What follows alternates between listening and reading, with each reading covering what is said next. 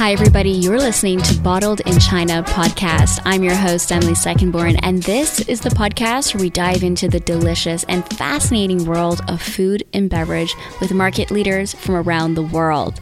Today, we're going to be discussing the U.S. wine market, what's been happening the last few months, and where it's headed in the next few years. The real question is are we going to be bouncing back in the next couple of months and get back to 2019 or even previous to that? We're going to find out more in this podcast. Today, our guest is Andrew Adams from Wine Vines Analytics. Now, Andrew Adams is the editor of Wine Analytics Report, and the Wine Vines Analytics is one of the most trusted sources for the latest wine data. Every month, they release the in depth publication, which is the report, and that focuses on trends and insights into the U.S. wine industry. Andrew Adams is also a frequent panelist and moderator at prominent wine industry events and webinars. Now, if you're new to kind of wrapping your head around the three tier system in the US, it is quite complicated. So, if you still want to learn more about that, our previous podcast with Alex Carl from Sovos Ship Compliant dives into that. And we also discuss shipment for e commerce and direct to consumer for the US market. Now, before we get started in this podcast, you can also make sure to follow us on Instagram at Bottled in China. You can reach out there, request some cool topics if you want to hear about something. And you can also click five stars on iTunes if you love this podcast or share it with a friend. A last message to anybody in California wishing everybody is safe, especially right now with all the fires and everything going on. Sending our best wishes and safety your way. Let's get started.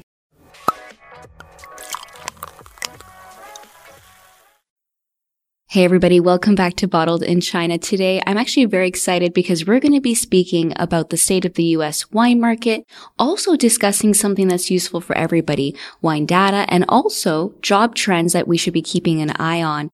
So today, we're going to be speaking with Andrew Adams from Wine Vines Analytics. Andrew, welcome to Bottled in China. Thank you. I'm so happy to be here. Yeah, I'm very excited to get, get into it and talk about what we do and uh, what we've been seeing in terms of, you know, frankly, major changes as as I'm sure your listeners might expect to the U.S. wine market, and they look to be pretty significant and actually long lasting too. So it's uh, definitely things have changed quite a bit here in the states. Right. And I think for everybody who is listening, as you just mentioned, we're all going through it together, but before I feel a lot of trends didn't always impact every single group on trade, off trade, uh, the individuals, but COVID is changing that. COVID is impacting everybody from start to finish. And I'm actually very interested because of course, Winevines Analytics offers so much data. It offers so much insights to anybody in the wine industry. And I want to talk to you about that. Can you share a little bit more regarding Winevines Analytics and a little bit more Andrew, about your journey in the wine industry and background. Yeah, I'd be happy to. So I am um, really a journalist. That's my that's my background. I attended the University of Oregon, studied journalism, and then I was in newspapers for about a decade in Oregon and California on the west coast of the United States. And I had grown up in Sonoma County, California, the uh, small town of Sonoma. There's Sonoma County, but there's actually a town of Sonoma. It's, it's pretty small. And so I, I just bring that up because I had a lot of friends in the wine industry. My father actually worked in it, so I, I always always knew the wine business in a pretty intimate way and always had an interest in it. And so, fast forward to uh, 2008 when we were in our last major recession. And really, at that point, it was clear that I needed to make a change. The newspaper industry was going through some severe pain, still is, unfortunately. But really, I, I needed to, you know, I was at a point in my life where I just wanted to make a change so that I could kind of advance forward. And, you know, I, I fell back on for wine. I actually worked in wine production at a winery here in Napa for three harvests, and that was a fantastic education in winemaking. And I saw a job at a uh, trade publication, Wines and Vines. Have been around for a long time. Some of your listeners might know the the name of the magazine, and uh, worked for there. And that was a very traditional B two B publication. But I was also doing like winemaking and stuff. But we also launched fairly soon before I joined the magazine what, what was called Wine Industry Metrics. And those are key data points, specifically total U.S. wine sales, off premise sales, DTC shipments and, and winery jobs. And, and, I should say that I think some the trade we also use off premise or you know it's the retail segment of the industry. So we tracked those. DTC shipments was really a kind of a marquee metric for us because we had partnered with compliance specialists, Ship Compliant, and um, we developed a model based off of our winery database. And now I'm getting into to our data stuff too. So we have the most accurate and complete database of all wineries in North America. And so based on that, we built a very sophisticated mathematical model that took anonymous shipment data from that compliance company because what they did is they as states opened up to winery direct shipments they ensured that those shipments all complied with uh, the multiple layers of regulation because you know alcohol is very tightly regulated in the United States, and when you when you start talking about different states, it gets even more complicated. So that's how we have that DTC metric, and so that was that was something we definitely wanted to to highlight, and we did that through regular reporting on on wine industry metrics. So we did that for several years, and then so in 2019, you know, things were starting to change again, and it really became clear that our company, which also produced, published the leading wine trade magazine, Wine Business Monthly, didn't really need both print publications. So they merged Wines and Vines into Wine Business Monthly, and then I was I tasked uh, I was tasked with launching a brand new publication that's called the Wine Analytics Report, and at its heart is those metrics that I talked about. But we also complement that with uh, original reporting and data from other market research companies, principally Nielsen, again, the DTC data we get from Ship Compliant and our and our model partnership with them. We also partnered and uh, invested in a company called Gomberg Fredrikson, which has a very long history in the U.S. market and has specifically been tracking the three-tier or wholesale part of the market, and is and is really the gold standard when it comes to that part of the industry. And also BW166, which is another market research firm that gives us uh, numbers on the entire US market. So a lot of companies and information there, but at the at the crux, what we do is we're a data company, drawing off of our database and other data services. Editorial company that I put in the analytics report, you know, in, in the traditional magazine, Wine Business Monthly, and then um, we also do events. I should mention that as well. We're, we're a leading uh, production uh, company of the some of the best known events in the American wine industry. So that's what we do. There's actually quite a lot, though, right? and so, if you want me to, to to clarify any of that, I'd be more than happy to. I mean, it's perfect. I think for everybody who is you know, really into the wine industry and working in the wine industry, everybody knows that you guys are the go-to. And just for our listeners, we were just talking about ship compliant. Well, the episode that should be coming out right before you is actually with Alex from Sovos Ship Compliant regarding all the type of procedures and compliance with shipping within the US. So we actually cover that. So for anybody who is interested to learn a little bit more about the breakdown of the US market, it comes right before yours. So hopefully that's a good segue into yours. And something you mentioned also was Wine and Vines magazine. I remember that actually was my birthday gift from my fiance in 2016 when I started my MW journey. And it is my absolute most favorite magazine. And I was so sad when it, when it kind of stopped. So I absolutely am a huge fan of you guys. And for anybody in the wine industry, you know, everything you guys are producing is top notch. It's like you said, you're taking all the information and you're centralizing it. And that is very important because we don't have time to go through a hundred different websites. We need one thing that gives us the right information so we can see clearly and make accurate decisions. Well, thank you so much, and and you know I'm really I'm really touched that you hear you say that about Wines and Vines. It was a real honor. I felt working there and then actually being the editor of the magazine for its last year as its own st- standalone publication, which actually was its 100th in in publication. I thought was a tremendous honor. And I'll just add, you know, if you found that information useful, I'm very happy to hear it. And if any of your listeners are interested, they can find it through our website and also through winebusiness.com. Uh, most of it, I think, is available and yeah, it's a great resource in terms of winemaking technique and region. So I'm I'm happy to hear that. And that and what we're doing now is is to your other point is really what kind of my vision for the analytics report is is really a one source of you know for a real excellent in-depth snapshot of what's going on in the U.S. industry in that particular moment. And you know, each each issue we also do a specific focus, which changes, but you know, mm-hmm. at the heart are still those metrics. So you can kind of get a, a sense of the health of the of the wine business. Right. And talking about the health of the wine business, I want to jump into that because wow, what a challenging year and also what a year to hopefully explore opportunities.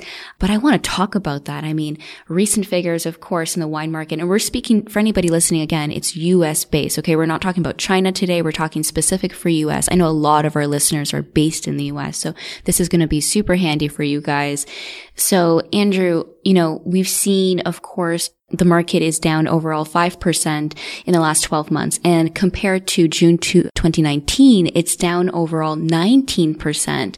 So, so many things are changing, you know, regulations implemented in the end of March. So the numbers are, are really a little bit worse.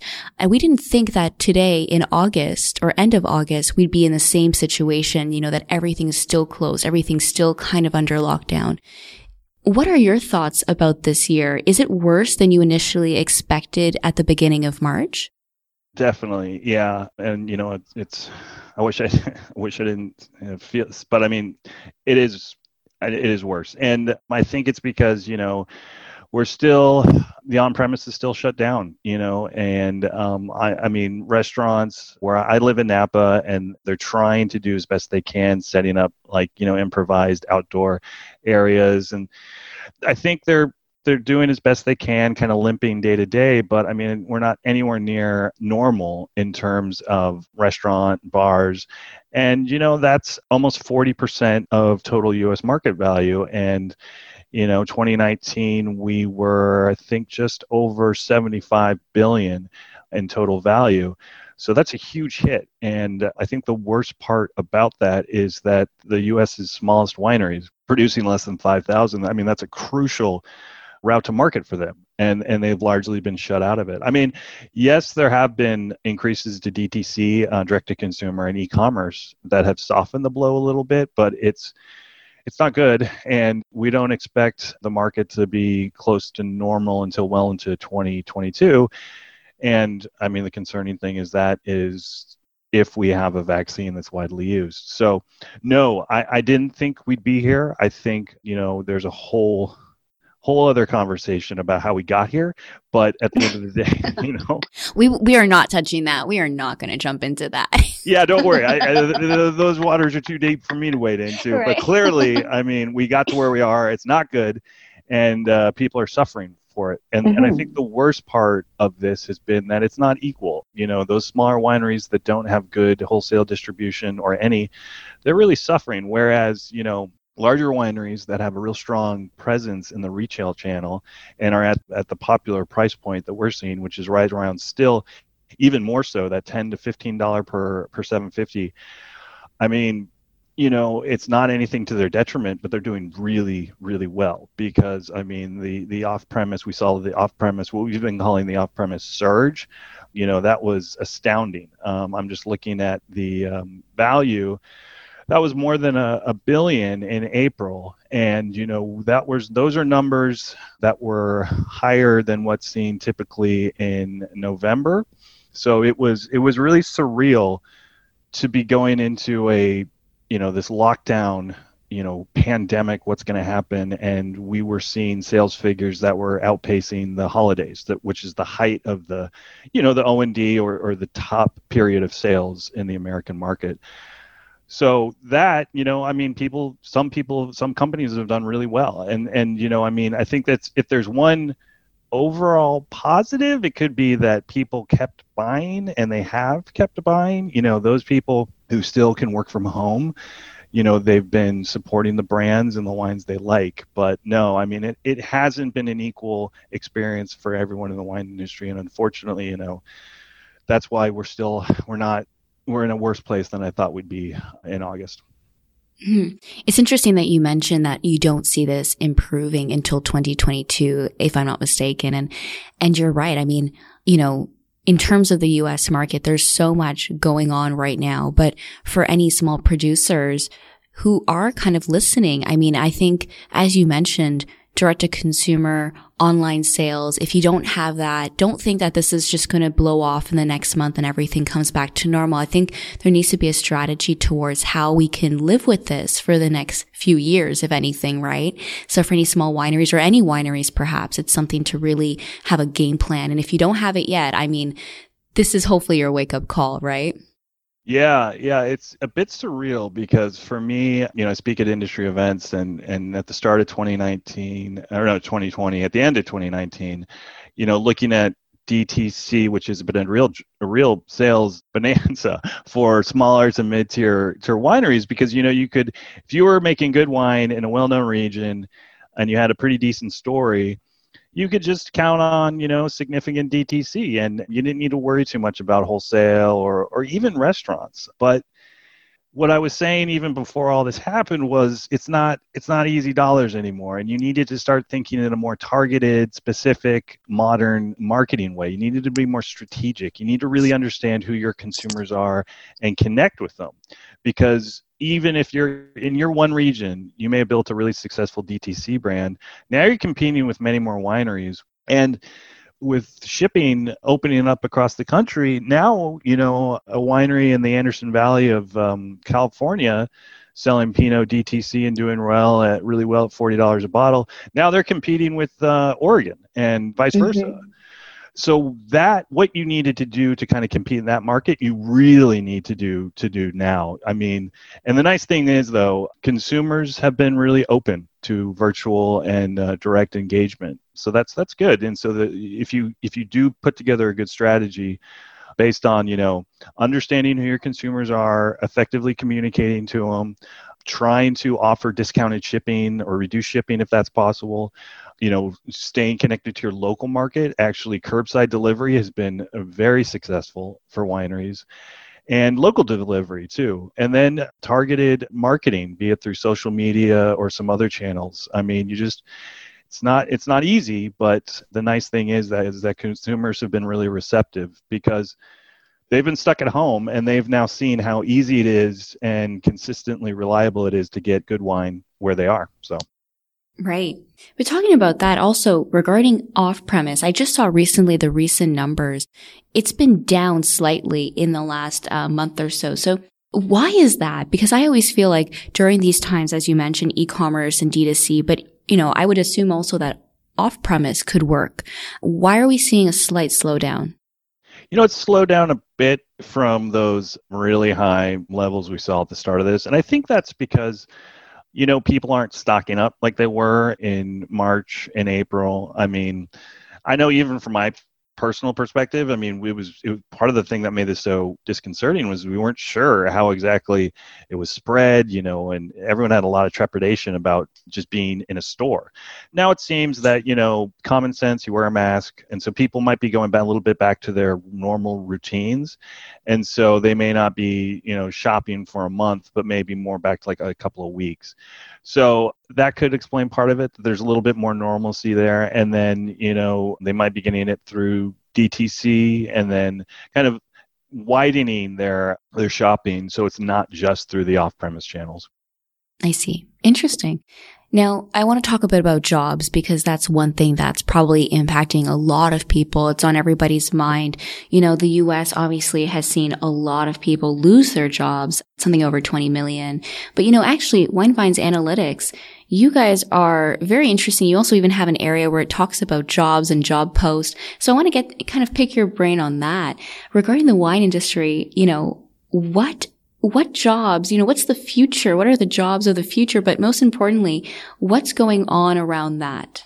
Yeah, yeah. So actually was remiss in, in one of a another key pillar of our company, our wider company, is that we run winejobs.com, which is the uh, industry's leading job posting site. And so from that, we get data on, you know, the activity of winery hiring, the postings.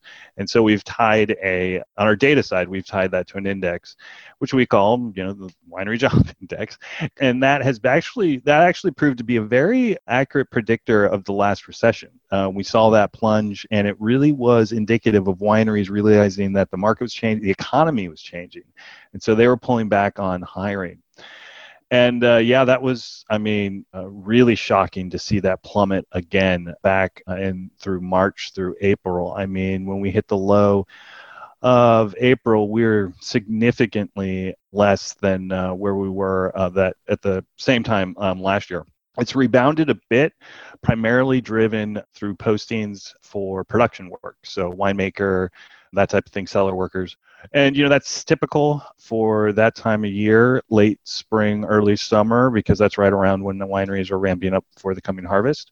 But we also saw some rebound in the in the sales and marketing, uh, and even a little bit on DTC too.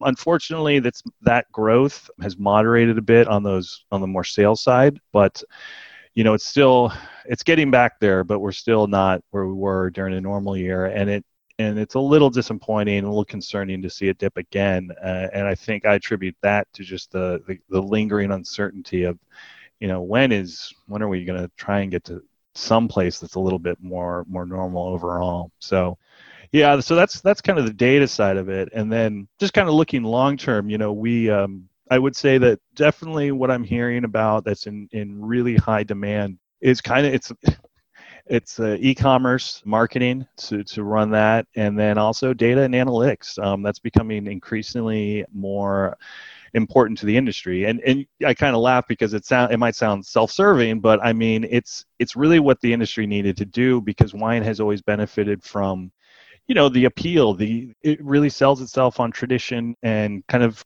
consumer, you know, the the almost luxurious idea of wine consumption. But what we're finding in a, in a very competitive market is you can't rely on it. Kind of like what I was saying about the way DTC used to work. It, it it was never really easy, but you didn't need to be maybe that strategic. Now wineries are really seeing the benefit of having a detailed tactical approach to understanding their sales and you know sales increases or sale decreases and and kind of putting everything into context. So when they then they might have a really good year they can better understand why and maybe understand that that was a bit of an aberration not a really negative one but just maybe not one to base their projections on. And so when you make a better projection you're, you're going to be in a better position a year later you know based on the reality of what happened. So you know and that it's kind of following in just consumer packaged goods across the board. You know, this is not new stuff, but it's a bit relatively new to the wine industry. So that there's a lot of demand there. And then, you know, on the hospitality side, I mean, it's going to be interesting to see how that changes and if that is just going to be a matter of time or if that's going to be some of these things that get fundamentally changed and maybe hospitality people is less about you know just pouring wine but more about engagement and you know part of your day is working email, making hosting a, a, virtual session, being on the phones, connecting with consumers directly, which paid off quite well for a lot, a lot of wineries this summer. So that nature of work could be changing as well. Right. Well, I find that to be very interesting because, of course, for many, you know, many people have been affected by this and have lost their jobs in the wine industry. So, Andrew, just as you mentioned, looking into probably retooling a little bit into understanding data analytics would always be a benefit. And as you mentioned as well, is e-commerce marketing, right? Anything like that for social media. There's a lot of wineries right now that are trying to engage via social media. So if you are retooling, I think it's always a good you know, something to, to have in your back pocket to make you stand out from everybody who's also looking for jobs. And, and I find that to be very interesting, as you mentioned. But one of the things as well is I'm sure everybody's thinking, you know, harvest is coming up. You're based out in Napa. You have a little bit more time before it all kind of kicks off. But generally speaking, you know, how are wineries preparing for COVID during, uh, sorry, for, for the new vintage during this time during COVID? And can they find people? I mean, how is this all going to work out? Yeah, that's a that's a big question, and one that I was talking with folks about a month ago. They were really having a lot of lengthy meetings, trying to plan that through. So I know. I guess I'll start off with the the operations of Crush, and you know, a lot of wineries in the U.S. still use the traditional kind of sorting tables where grapes come in on bins, they're dumped, they go through a rough sort, and then you have workers pulling leaves, you know, what we call mog or material other than grapes, and and they're standing next to each other uh, for long periods of times, and it's really not ideal for the COVID 19 situation. And in the cellar, too. I mean, there's a little bit more space, but when people are running around doing pump overs, punch downs, you're in a lot of close proximity. You're talking, you're yelling at a, at a forklift driver so he can hear you. You know, you're, you're everyone's crawling over barrels together and the topping them or, or racking them.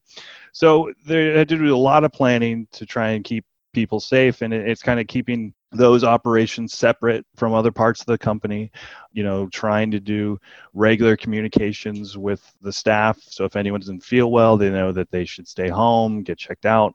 If they are exposed to a friend or family to let you know the, their employer know and work through that.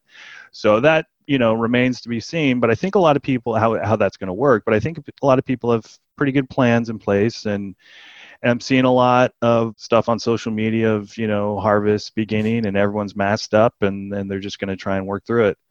You know the the kind of the trend in Napa and other parts of California that's interesting is that a lot of wineries are already investing heavily in reducing the number of people on their crush pads and in the cellar because that just made really good business sense because there's there's been a long-term shortage of available labor and so it wasn't also just saving money on labor, it was not having the, the crews to work harvest. So there has been a lot of automation and there's a lot of equipment that you can replicate the quality of, of hands on labor. So I think that's going to help. But you know, we're just starting, so I don't know what it's going to be like through the rest of the vintage, but uh, I hope there's not a lot of problems with that. So, right. Well, we're just going to have to see how it all goes, right?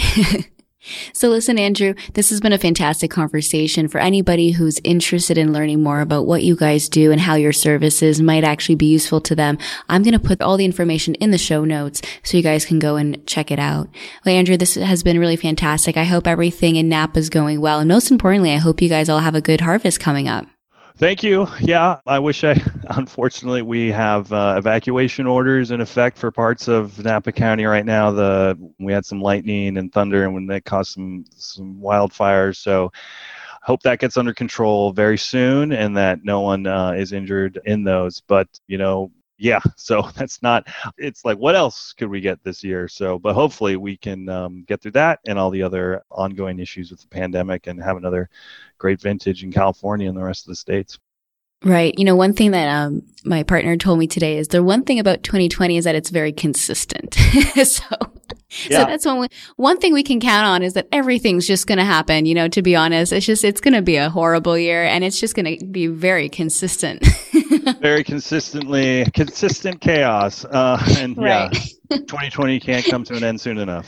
Uh, not at all. Well, listen, Andrew, fantastic to speak with you and looking forward to catching up one day face to face. Great. Thank you, Emily. I really appreciate this. Cheers. Cheers.